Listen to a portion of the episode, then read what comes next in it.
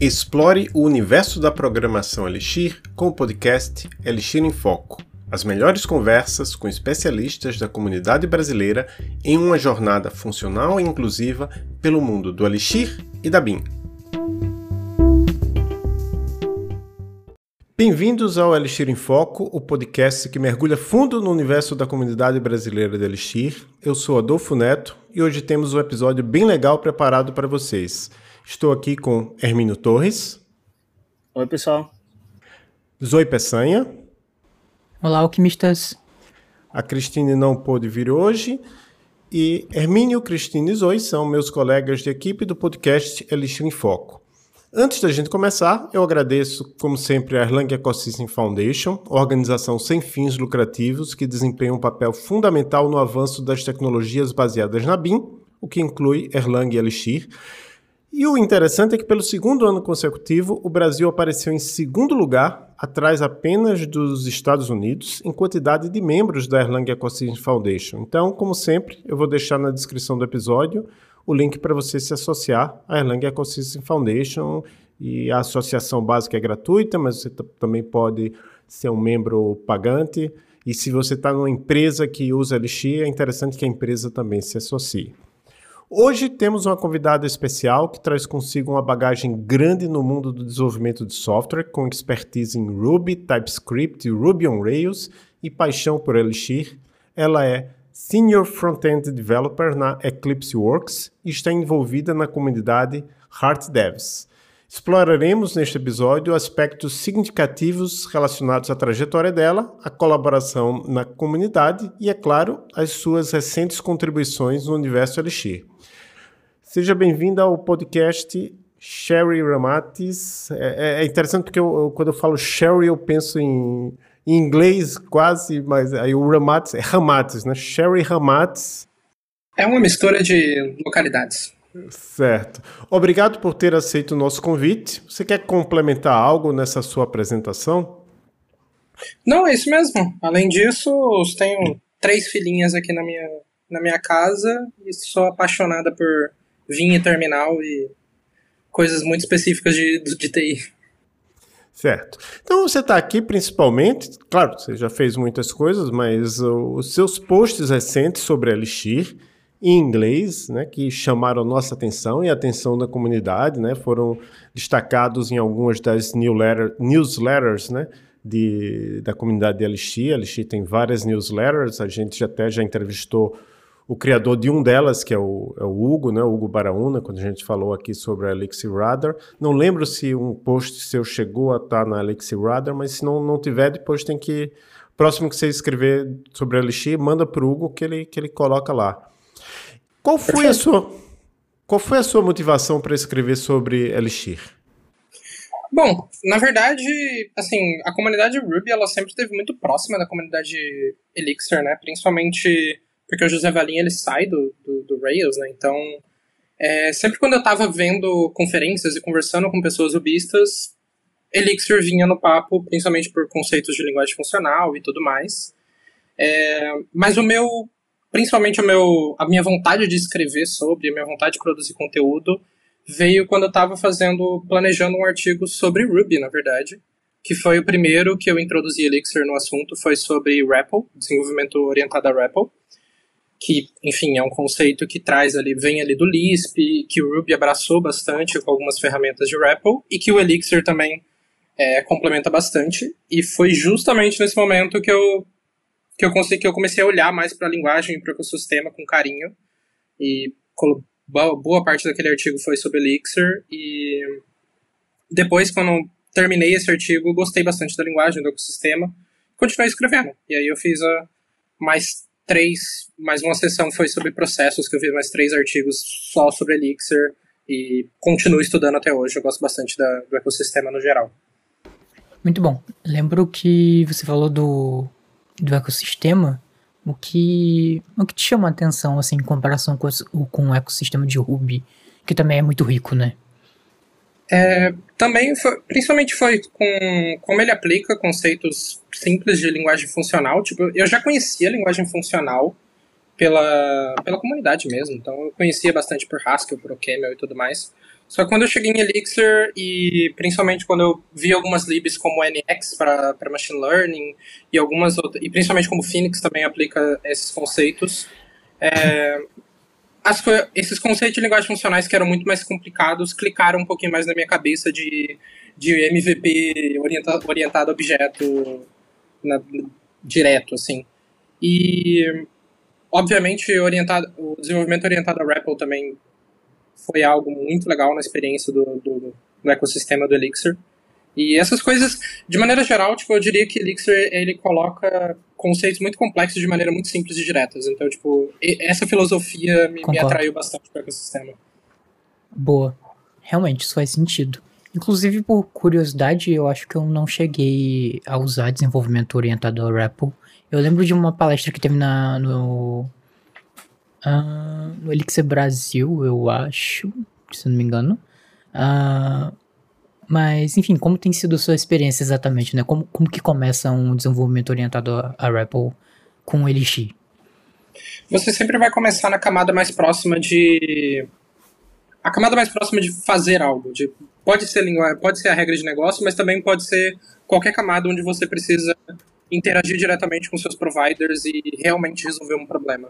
Então, tipo, a parte legal do, do REPL, inclusive a galera do Lisp já vai fazer isso, né? Que é você vai desenvolver a função que vai fazer o problema. Então ele vai interagir com as coisas e tudo mais. E como o REPL, ele essencialmente é um ambiente vivo do, da sua aplicação, você consegue simplesmente executar aquela função. Você não precisa escrever nenhum, você não precisa escrever nenhuma ponte de HTTP, você não precisa escrever testes, você não precisa escrever. Então você sempre tem essa continuidade do seu desenvolvimento até o momento em que você terminou o teu módulo, terminou a tua função, e aí sim, ok, você vai escrever tua, teus providers de HTTP, você vai escrever seus testes e tudo mais. Só que até você chegar lá, você já testou totalmente seu service. Sim, você foi testando ali manualmente, né, a, o comportamento de fato de cada, de cada parte do, do módulo, né. Muito bom. Uh, bom, como foi o, o tema de um dos seus textos, uh, de, de, alguns dos seus artigos, você poderia nos explicar um pouco mais sobre como você gerencia esse estado entre vários processos em Elixir e a importância do, dos generic servers, né, o Gen Server, e os supervisores nesse contexto? Você escreveu exatamente sobre o Agent, né, que é um Gen Server mais especializado, mas eu acho importante dar essa introdução, assim, já que tem, enfim, ouvintes de vários níveis de experiência. Sim, total. É, inclusive, tipo, esse, esse, essa exploração sobre processos, eu comecei quando eu vi um vídeo do. Eu vi o um vídeo do José Valim resolvendo Advent of Code no Livebook. E ele fez um exemplo muito legal, em que ele fez um loop infinito em Elixir que não travava. E aí eu, eu buguei um pouquinho, né? Comecei a. Não entendia muito bem o porquê que isso rolava, por que, que você faz um loop infinito e, e, a tua máquina não estoura, né? No Ruby acontece isso, no JavaScript também. Então, aí eu comecei a entender bastante sobre processos, em que como o Ruby tudo é um processo e que execução de uma função é um processo, basicamente, né? Tudo, tudo roda tudo roda de maneira separada dentro da máquina virtual.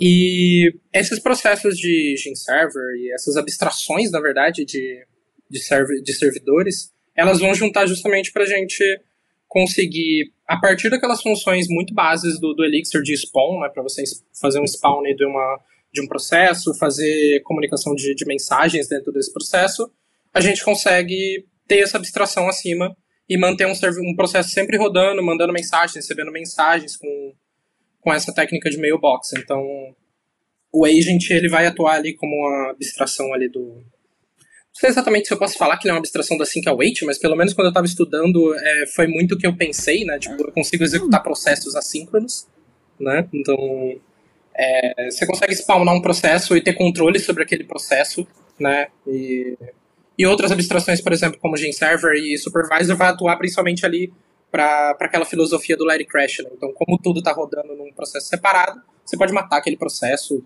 e, e aplicar estratégias específicas para fazer restart daquele processo. Então, é, basicamente, quando eu comecei a ler isso, era tipo todos aqueles conceitos que eu estava estudando sobre, sobre microserviços, sobre você fazer tudo separado. Falei, nossa, legal, a VM já tem isso. eu não preciso de Kubernetes. Sim. é, tipo isso. Uh, em alguns casos. Um caso interessante também, eu tenho tentado explorar um pouco mais essa parte da, do OTP, né? O Open Telecom Platform, que basicamente é o Elang. E no projeto atual eu tenho feito. Eu basicamente tenho feito tipo um armazenamento em disco com o DETS, que é basicamente o, um armazenamento em disco de chave-valor do, do Erlang. E aí, como eu tava com um projeto que vão ter algumas aplicações diferentes, é, eu tava meio que com preguiça de configurar o banco de dados em todos, em todos eles. Eu falei, ah, vou fazer um serviço só que funciona como um armazenamento. Não é nada muito crítico, então tudo bem. Uh, e aí eu vou conectando essas aplicações e assim é muito simples o quanto você consegue construir uma coisa robusta. É, e enfim, que, que consegue ali atender uma quantidade massiva de, de requisições uh, de forma simples, né? de forma bem simples, na verdade. É, totalmente. Você tem uma. Parece muito que, tipo assim, você não está codando pensando que você vai ter uma infraestrutura por trás. Você, você já está na infraestrutura, você só está explorando aquela máquina que, que a, a plataforma e a linguagem já te deu, e você só está explorando os conceitos e, e, construindo coisas, né? Então é muito diferente de quando você vai desenvolver em outras linguagens, tipo JavaScript, Ruby, porque você já tem uma plataforma, né? E é uma plataforma muito confiável. É, exato. Exato, isso casa também com aquela ideia do, do paradigma, paradigma funcional, que é você descrever o que você quer sem ter que determinar comportamento, né? Então a máquina virtual vai determinar o comportamento e você só descreve o que você quer né? no começo e no fim. Sim. Enfim. É, Cherry, tu poderia falar um pouco sobre o início da tua carreira, né, na área de desenvolvimento de software? Perfeito. É, bom, eu comecei a codar bem cedo até, foi com uns 9, 10 anos. Comecei a fazer, escrever RPG de texto com Pascal. Foi a primeira linguagem que eu aprendi. É, Pascal for the win.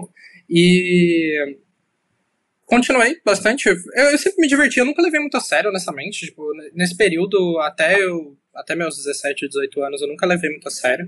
Eu acabei fazendo técnica informática, não fiz faculdade, mas eu comecei a levar a sério, gostar bastante quando eu entrei no mercado de trabalho. Então eu já entrei como dev JavaScript, web, tudo mais. E durante o processo, durante esses cinco aninhos, eu comecei a me envolver com comunidade e me envolvendo com comunidade eu comecei a, a aflorar. Né? Então, assim, eu diria que tem uma história muito grande de como eu comecei a entrar em TI, mas com certeza a história pós conhecer comunidades e participar em comunidades, ela acelerou muitas vezes. Então, desde que eu comecei a participar de comunidades, eu comecei a estudar muito mais, conhecer muito mais gente, ficar mais confiante no geral. Sim, sim, sem dúvida. E no caso, é, a tua empresa atual que tu está trabalhando é essa Eclipse Work, certo? Mas sim. tu já era sênior antes de entrar lá, né? Como é que foi sim é, toda essa tua construção de senioridade? Sempre foi é, com JavaScript, TypeScript, aquela parte é, de, do front, ou isso foi quando tu chegou a explorar outras linguagens? É, não, eu sempre fui, eu sempre atuei de forma full stack, inclusive com o passar dos anos eu sempre fui muito advocate para para aquela filosofia de linguagem é ferramenta, então eu preciso resolver um problema com X linguagem. Então, eu já passei por diversas coisas, já escrevi Golang, eu já escrevi algumas coisas de forma full stack para web. Adoraria ter trabalhado com Elixir, ainda não tive a oportunidade, mas é, profissionalmente eu já escrevi bastante linguagem, tanto no back-end quanto no front-end. E essa construção de seriedade foi caótica, mas diria que divertida. Eu sempre participei de muita coisa dentro das empresas que participei, né? Então, sempre tentei ajudar o máximo, no máximo de coisa, participar do máximo de coisa, é, entrar em projeto que eu não tava, que não era da minha, da minha obrigatoriedade e tudo mais, então é, a minha confiança e a minha senioridade, ela surgiu tanto pelo trabalho de comunidade e também por essa personalidade de, tipo, me envolver com um pouquinho de tudo e tentar construir o máximo de coisa dentro do, dos lugares que eu passei. Mas já mexi com tudo nessa vida. Sim, sim. E qual é a tua stack atualmente? Atualmente eu estou trabalhando com React e Next.js, como front-end principalmente, mas gente, no time a gente também tem algumas coisinhas com várias linguagens e back-end, a gente usa arquitetura de microserviço e tudo mais, mas de maneira geral é, é mais JavaScript.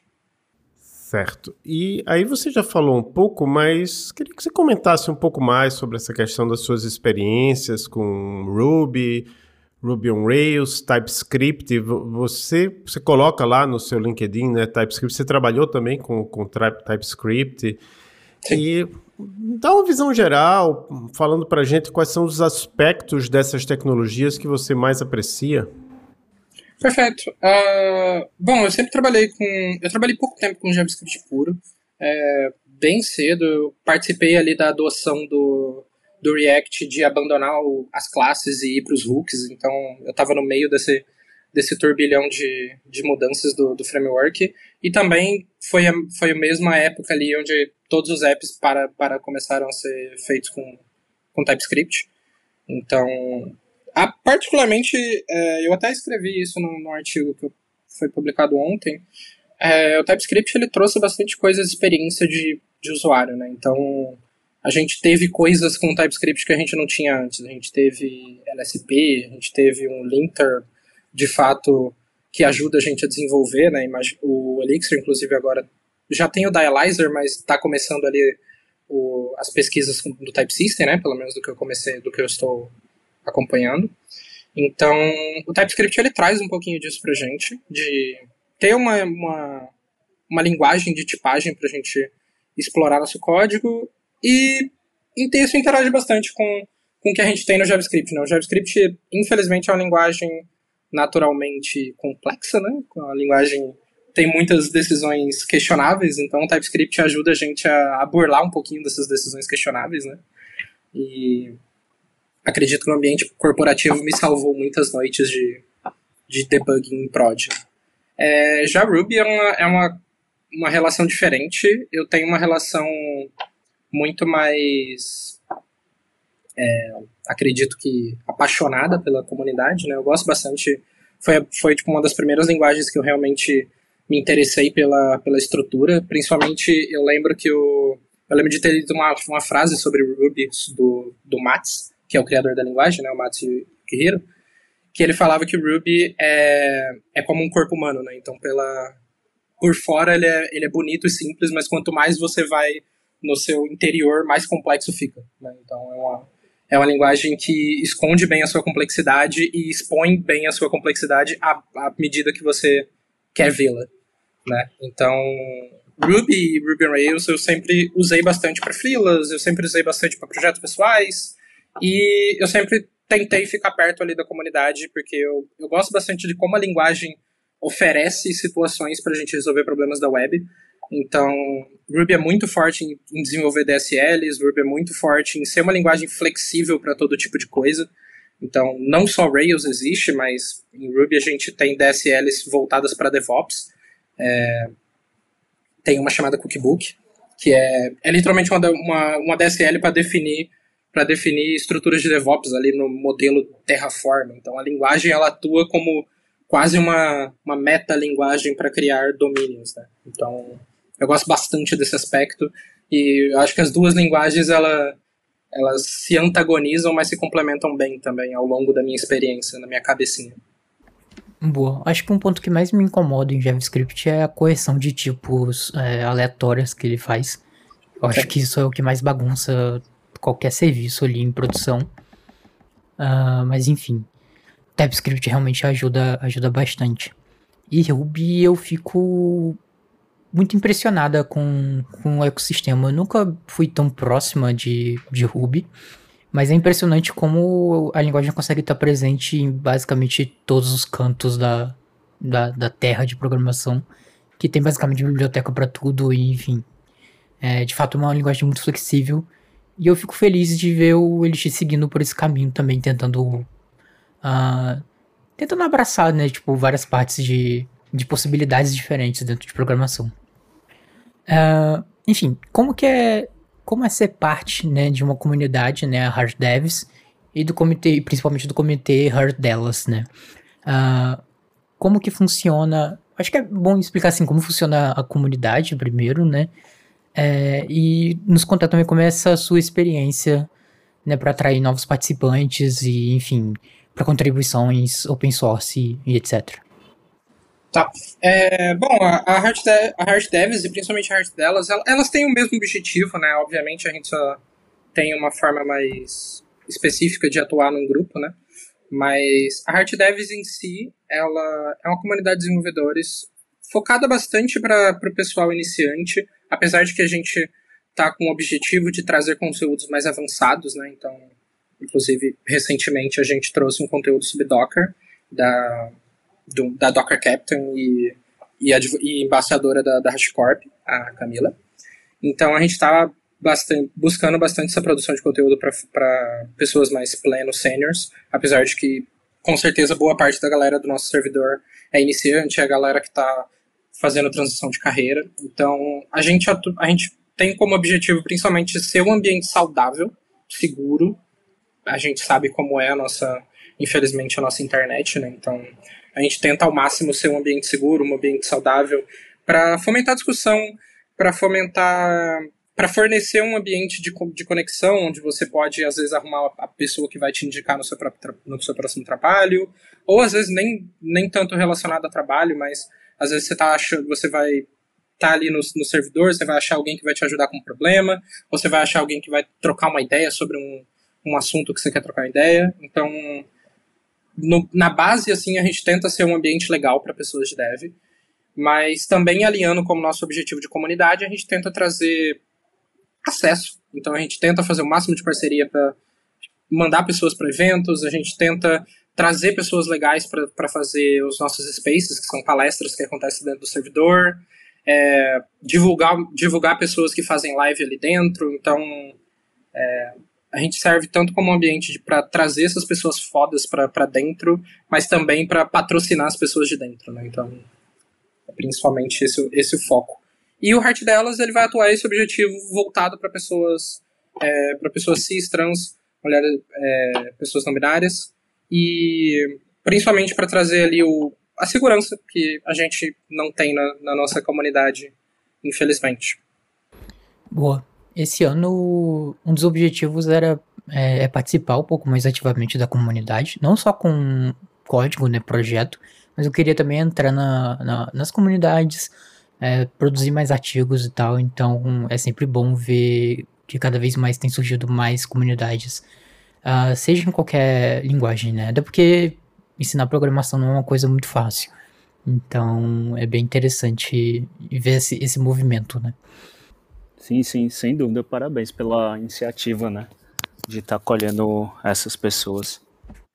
É um, é um enorme prazer. Inclusive, eu sou muito orgulhosa de, de. Eu era só uma membro, né? Eu ainda me considero só uma membro. Eu não, eu não, não ainda não me acostumei com essa ideia de, de ter muita visibilidade, mas é, eu gosto, eu sou muito orgulhosa de que no, no final dos seis meses ali do ano passado, a gente, come, a gente trouxe muitas pessoas para começar a escrever artigo, a gente trouxe muitas pessoas para começar a produzir conteúdo e trabalhar na, mar, no, na própria marca como profissional, né? Então, pelo menos, pelo menos ali umas, umas cinco, seis pessoas dentro da comunidade ficaram no top do, do Dev2 por algumas semanas. Então, sou, sou muito orgulhosa de ter de certa forma, contribuído para fomentar isso dentro da comunidade. Eu gosto muito do ambiente que a gente tem lá. Falando em Dev2, é, poderia falar um pouco sobre a importância do, de um dos teus artigos que foi é, bem visto, né, bem é, compartilhado, que foi a questão de compartilhar o conhecimento, né? E aí tu poderia falar um pouco sobre é, a abordagem que tu teve nesse teu artigo, né, e, e de de incentivar as pessoas que estão ouvindo aqui, né, de começar a compartilhar também. Eu gosto bastante de, de estudar sobre aprendizado, né? Não só aprendizado, como é, coleta de conhecimento. Eu gosto bastante de ter essa, de ter essa, essa abordagem para não confiar no meu cérebro e anotar o máximo de coisas possíveis e tentar criar ligações num, num ambiente muito mais textual do que num ambiente mais efêmero da cabeça. Então, nesse artigo, eu tentei trazer muito disso, que é tentar trazer, discutir um pouquinho sobre técnicas de anotação, apresentar um pouquinho Zettelkaus, tem algumas coisas focadas para você construir um segundo cérebro e tentar criar essas ligações e, e facilitar a sua vida de, de, de construção de conteúdo. É, e outra parte que eu foquei bastante foi a importância do learning public, né? Então, é, o conceito de learning public é muito legal, é muito aplicado em lives e vídeos e tudo mais. E eu, ve, eu sempre vi poucas pessoas aplicando para produzir artigos textuais, né? Para produzir conteúdos textuais, seja um conteúdo legal no Twitter ou realmente um, um artigo mais estruturado no Dev2. E eu acho que relaciona muito bem, principalmente com as pessoas que às vezes não têm tanto a vibe de fazer live. Você pode. O fato de você estruturar algo, publicar e ter isso publicamente e aceitar feedback, trocar com, com ideia com as pessoas, vai fazer o mesmo efeito de que você faria produzindo um conteúdo mais audiovisual. Então, nesse artigo eu tentei tornar mais. Eu tentei sim, agradecer muito a comunidade, né? Eu fiz esse projeto que foi os 100 dias de código. Então eu passei, 100, eu passei boa parte dos 100 dias, não foi os 100 dias, mas eu passei boa parte dos 100 dias escrevendo um artigo por semana. Foi um desafio que eu me coloquei. Inclusive os artigos de Elixir foi durante esse desafio, né? Que eu me desafiei em estudar Elixir e escrever um artigo por semana. E eu tentei devolver isso para a comunidade. Então eu juntei tudo que eu aprendi nesse desafio, eu juntei bastante do que eu já estudava sobre aprendizado e sintetizei ali tanto num, numa dica mais prática de como escrever e também mais filosófica de que você deveria escrever porque isso vai ajudar muito a você construir contatos dentro da comunidade. Ah, certo. legal. Eu tenho visto que o Learning Public também tem gerado algumas polêmicas, digamos assim. É, eu vi um, um comentário uma vez, um comentário não, um artigo, é, eu acho que ele era estadunidense, dizendo que tinha uma quantidade muito massiva de conteúdo inicial, escrito em artigos e, e enfim, produção de conteúdos no geral. Uh, e ele estava dizendo que, enfim, isso seria uma, algo ruim, enfim, etc. Mas eu discordo dessa, dessa opinião. Eu acho que é importante. É previsível que tenha mais conteúdo inicial, considerando que a maioria das pessoas vai estar ali na, na base da, da experiência.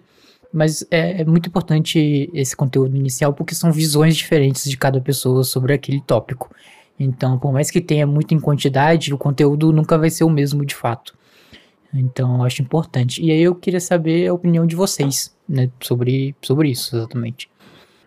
É, é, essa questão do, do conteúdo inicial é interessante porque eu, eu faço três podcasts mais ou menos de forma regular, né? Esse aqui, o Fronteiras de Engenharia de Software, o Emílias Podcast. E o Emílias Podcast, tecnicamente, é o que é mais para iniciantes. E, no entanto, é o que tem menos números, né? Os números menores, assim, de visualizações. Então, não sei, eu acho que... É, às vezes, talvez a pessoa que tem esse conhecimento mais aprofundado ache, ah, não, se eu fizer alguma coisa mais avançada, não, não vai chegar a tantas pessoas, que realmente pode acontecer, mas eu acho que se a pessoa se dedicar, investir, talvez consiga chegar.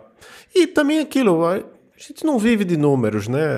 Por exemplo, nesse caso desse podcast, se tiver 10 pessoas que escutem achando legal, tá bom, não precisa ser mil pessoas, duas mil pessoas. A gente está fazendo aqui porque a gente está querendo compartilhar o conhecimento. Então, é, tem, tem, tem, tem várias possibilidades de você contribuir com a comunidade.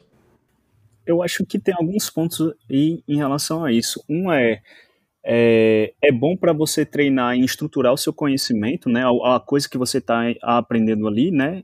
Independente se você vai estar compartilhando ou não, claro que acaba envolvendo, né, é, esse, o fim, né, de estar tá compartilhando conhecimento, mas é, o, o que eu acho também é que é, você consumir o mesmo conteúdo de diferentes formas que as pessoas têm de aprender e de explicar aquele assunto, volta e meia você vai pegar algumas coisas que você não pegou em várias outras leituras sobre o mesmo assunto, né?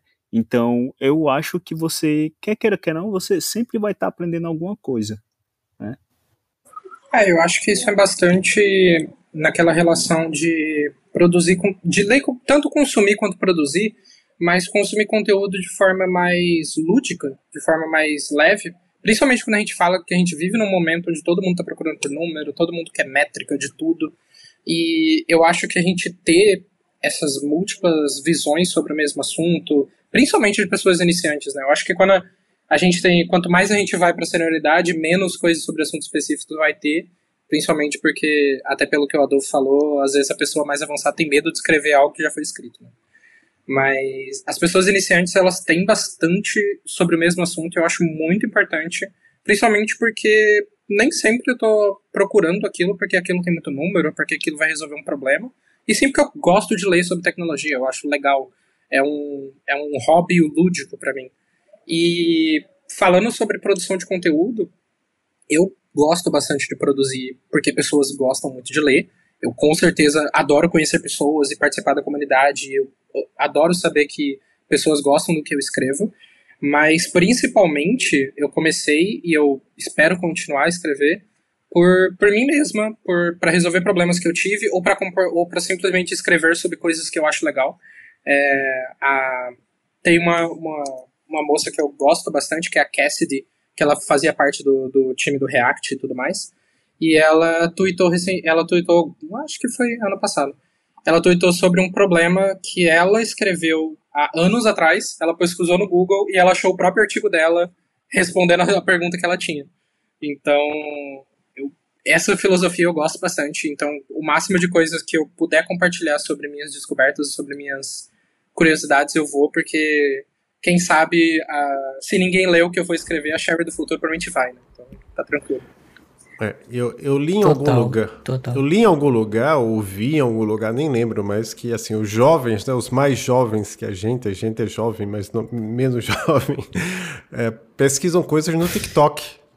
Né? Então fica aí, se você você está escutando, nos escutando aqui, é bem jovem e gosta de TikTok, você pode faça conteúdo sobre Elixir no TikTok até. A própria Erlang Conscience Foundation estava com iniciativa dessa lá. Se você, claro, era, a ideia era fazer conteúdo em inglês, mas se fizer, der um toque para a gente, a gente ajuda a divulgar. Eu não gosto muito do TikTok não, quer dizer, não é nem a questão das dancinhas, é mais assim, eu não tenho espaço no meu celular para mais aplicativos. Já tenho um monte de aplicativo. Sempre que eu instalo o TikTok, algumas semanas depois eu desinstalo porque acabou o espaço.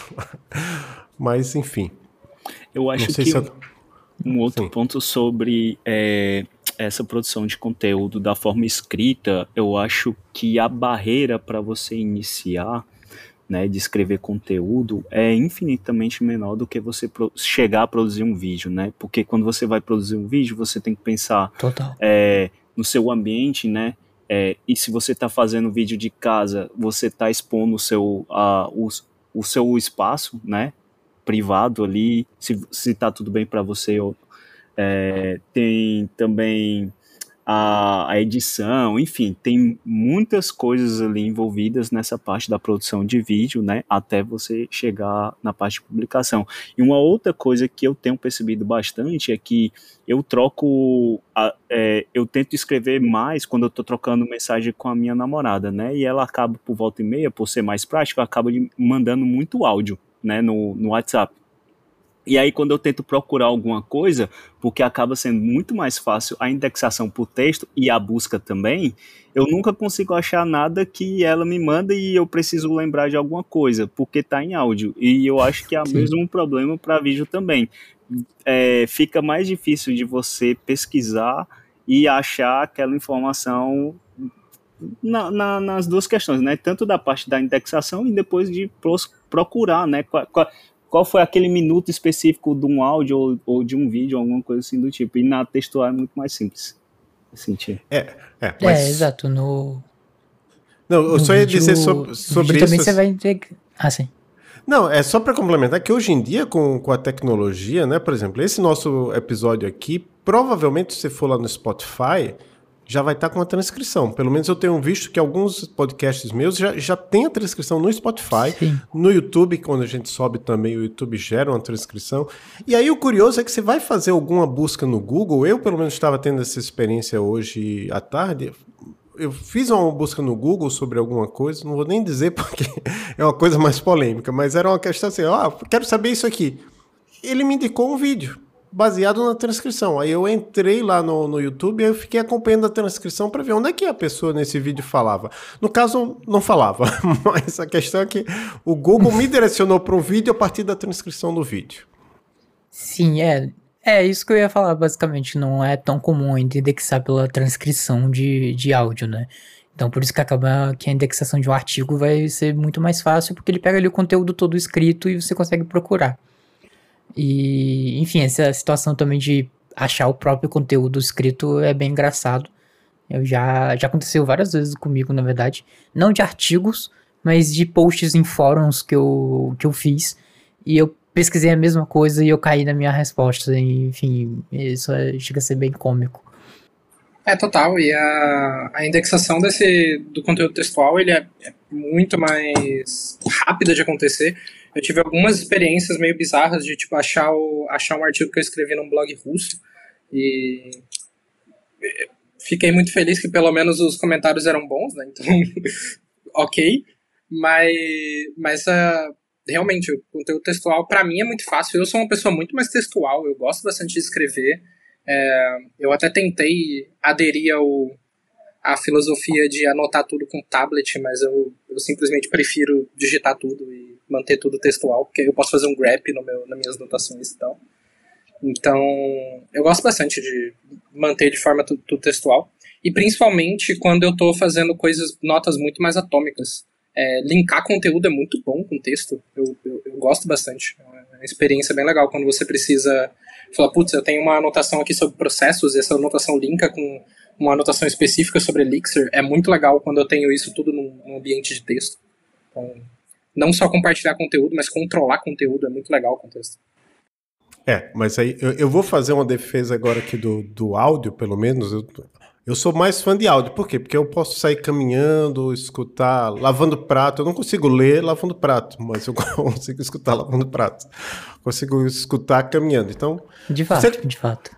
Quem, quem tá aí, quiser fazer podcast, faça também, né? Tem, tem espaço para todo mundo, né? Tem espaço ainda para o pessoal produzir conteúdo avançado, conteúdo simples, em áudio, em vídeo, em texto, no TikTok, no YouTube. Só não espere ganhar dinheiro com isso. Fora isso. é, eu acho que, assim, essa minha. Eu gosto bastante dessa divulgação principalmente não só para tipo, putz, você precisa escrever artigo, nossa, você precisa usar X plataforma. Eu acho que principalmente é você deveria participar de comunidades, você deveria compartilhar seu nome e trabalhar sua imagem pessoal na internet, na comunidade, achar sua bolinha ali. Eu sei que às vezes no começo é chato, você vai precisar lidar com às vezes muitas coisas não muito agradáveis e aí eu espero que uma comunidade como a Heart Devs ajuda ajude na experiência, mas eu acho que o, a mensagem final é, registre seus conhecimentos lá fora, porque às vezes você vai esquecer, mas outra pessoa que passou pelo mesmo problema vai, vai te conhecer e vai achar que você resolveu o problema dela e vai ser muito legal. Então, independente do que seja, vídeo, podcast, texto. Eu particularmente sou do time texto, mas gosto bastante de ouvir os podcasts. E sobre livros, você gosta de ler livros? Ou você, você é o suficiente para você os textos que você acha na internet? Eu confesso que ultimamente eu, eu tenho sido uma leitora muito mais caótica, no sentido de que eu prefiro, eu prefiro ler os papers e, e os artigos específicos e ler vários. Só que eu tô tentando ser uma leitora mais estruturada. Eu, tô, eu comecei a ler o, o livro Types and Programming Languages para estudar um pouquinho sobre Type Theory. Eu sou bem noob nesse assunto, mas eu tô começando a, a ler. E também tô lendo, sobre, tô lendo, começando a ler sobre OTP no na, ecossistema Erlang Elixir. Então, assim, não sou a leitora mais ávida de maneira estruturada, mas tô começando a ser.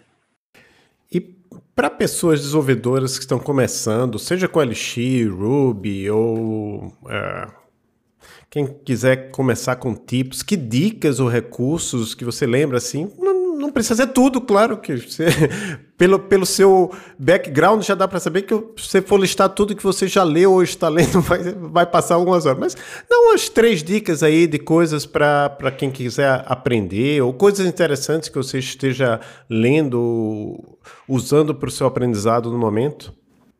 É, É, sempre que eu preciso aprender, tipo, aqui, obviamente, segmentando um pouquinho o aprendizado, né? Tipo, sempre que eu preciso aprender uma linguagem específica, uma tecnologia específica, ou estudar para algo muito específico, eu tento procurar no projeto que, que a Heart tem, que é o Fornubis, que é um repositório que a gente tem de diversos conteúdos estruturados, então a gente vai ter lá o, o Elixir Fornubis, inclusive, é um, é um muito bem estruturado, é, mas a gente tem também sobre para libs, tipo React, para provas, a gente tem um Fornubis para LPI.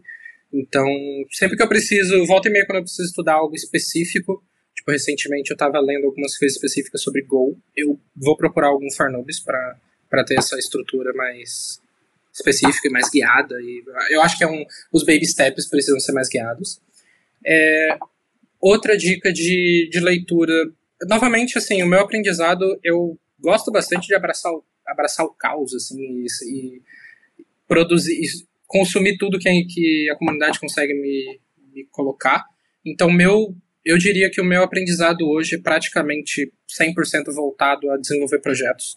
É, tanto que o meu aprendizado de Elixir hoje está sendo desenvolver projetos para resolver meus problemas da, que eu tenho na minha vida. Não necessariamente eu vou fazer deploy, não necessariamente eu vou lançar, mas resolver esses problemas, criar um appzinho ali, me divertir, ali eu já aprendo muitas coisas. E durante o desenvolvimento desse projeto eu vou ter dúvidas e essas dúvidas vão me levar a artigos, ou vão me levar a livros, ou vão me levar a, a vídeos ou respostas em fórum. E o meu aprendizado vai sendo guiado a partir dos, dos problemas que eu tenho do meu projeto. Não o contrário. Eu vejo que muito, muito principalmente pessoas iniciantes, é, tentam resolver, os, resolver as dúvidas para depois fazer projeto. Eu acho que deveria ser o contrário. Você faz o projeto, você tem as dúvidas no projeto e você resolve as dúvidas durante o seu projeto. Então, sempre que eu preciso aprender uma tecnologia nova hoje, eu sigo esse método e, pelo menos para mim, funciona muito bem. E quem quer fazer parte da comunidade faz o quê? Bom, a gente tem o. Obviamente eu deixo o link, mas a gente. Nosso cluster principal é no Discord, onde a dica que eu daria para começar a participar seria vir para as reuniões que a gente tem. É, toda semana a gente tem a reunião semanal, segunda-feira, às 10 da noite, onde a gente coloca as novidades ali da comunidade, a gente apresenta, às vezes, alguma parceria, algum evento que está vindo, ou às vezes só coleta sugestões mesmo com a comunidade. É um momento ali para entender o que aconteceu da semana, trazer novidades e ter um pouco mais desse crescimento junto. Né? A gente também tem reuniões do, específicas do Heart delas, que normalmente são quinzenais, agora a gente ainda está passando por um projeto, a gente está passando por um planejamento para voltar aqui com um ano. Ainda não voltamos, mas normalmente é quinzenais. E além disso, obviamente, a gente tem nosso cluster ali de, de pessoas que participam da comunidade, que fazem live, então, eu diria que o nosso, nosso ambiente principal ali é no Discord, né, para participar da Heart. Só que a gente tem N pessoas que representam a gente fora da Heart, é, tanto em eventos presenciais, é, inclusive para a gente tem um cluster hoje em Votoporanga, que acontece meetups ali sobre com, com o pessoal da Heart, já teve bastante talk ali sobre Elixir, sobre Closure, e rola bastante coisa. Então, a gente tenta, eu diria que a forma de participar da comunidade é achar a gente em vários lugares a partir do Discord. Maravilha, Sherry. Muito obrigado por participar do Elixir em Foco. Você quer deixar uma mensagem final para a comunidade brasileira ou falante de português do Elixir? Com certeza. Eu, é uma comunidade que está me abraçando muito ultimamente. Eu tive conversas muito legais, tanto brasileira quanto internacional. E eu, eu sinto bastante o que eu, tô, o que eu tô sentindo com a comunidade de Elixir é o que eu sentia bastante com a comunidade de, de Ruby, principalmente no, no auge, quando a gente estava ali no 2015, 2016. Então, quero participar bastante esse ano. Eu tenho bastante projeto para Elixir, para projeto para programação funcional e espero contribuir bastante para a comunidade. Muito legal. Então, um grande abraço, abraço Sherry, para o pessoal que está nos escutando. Esse é o nosso primeiro episódio gravado em 2024. Esperamos continuar gravando vários episódios. Quem sabe até a gente, nós todos aqui e todos que as pessoas que estão nos escutando, nos encontremos, quem sabe, em algum evento presencial que aconteça, algum meetup, algum evento, alguma conferência nacional, como já aconteceu ano passado, né, Elixir Fortaleza, quem sabe 2024 a gente repete a dose, talvez até mais do que uma. Então, para todas essas pessoas que estão nos escutando, até o próximo episódio do Elixir em Foco.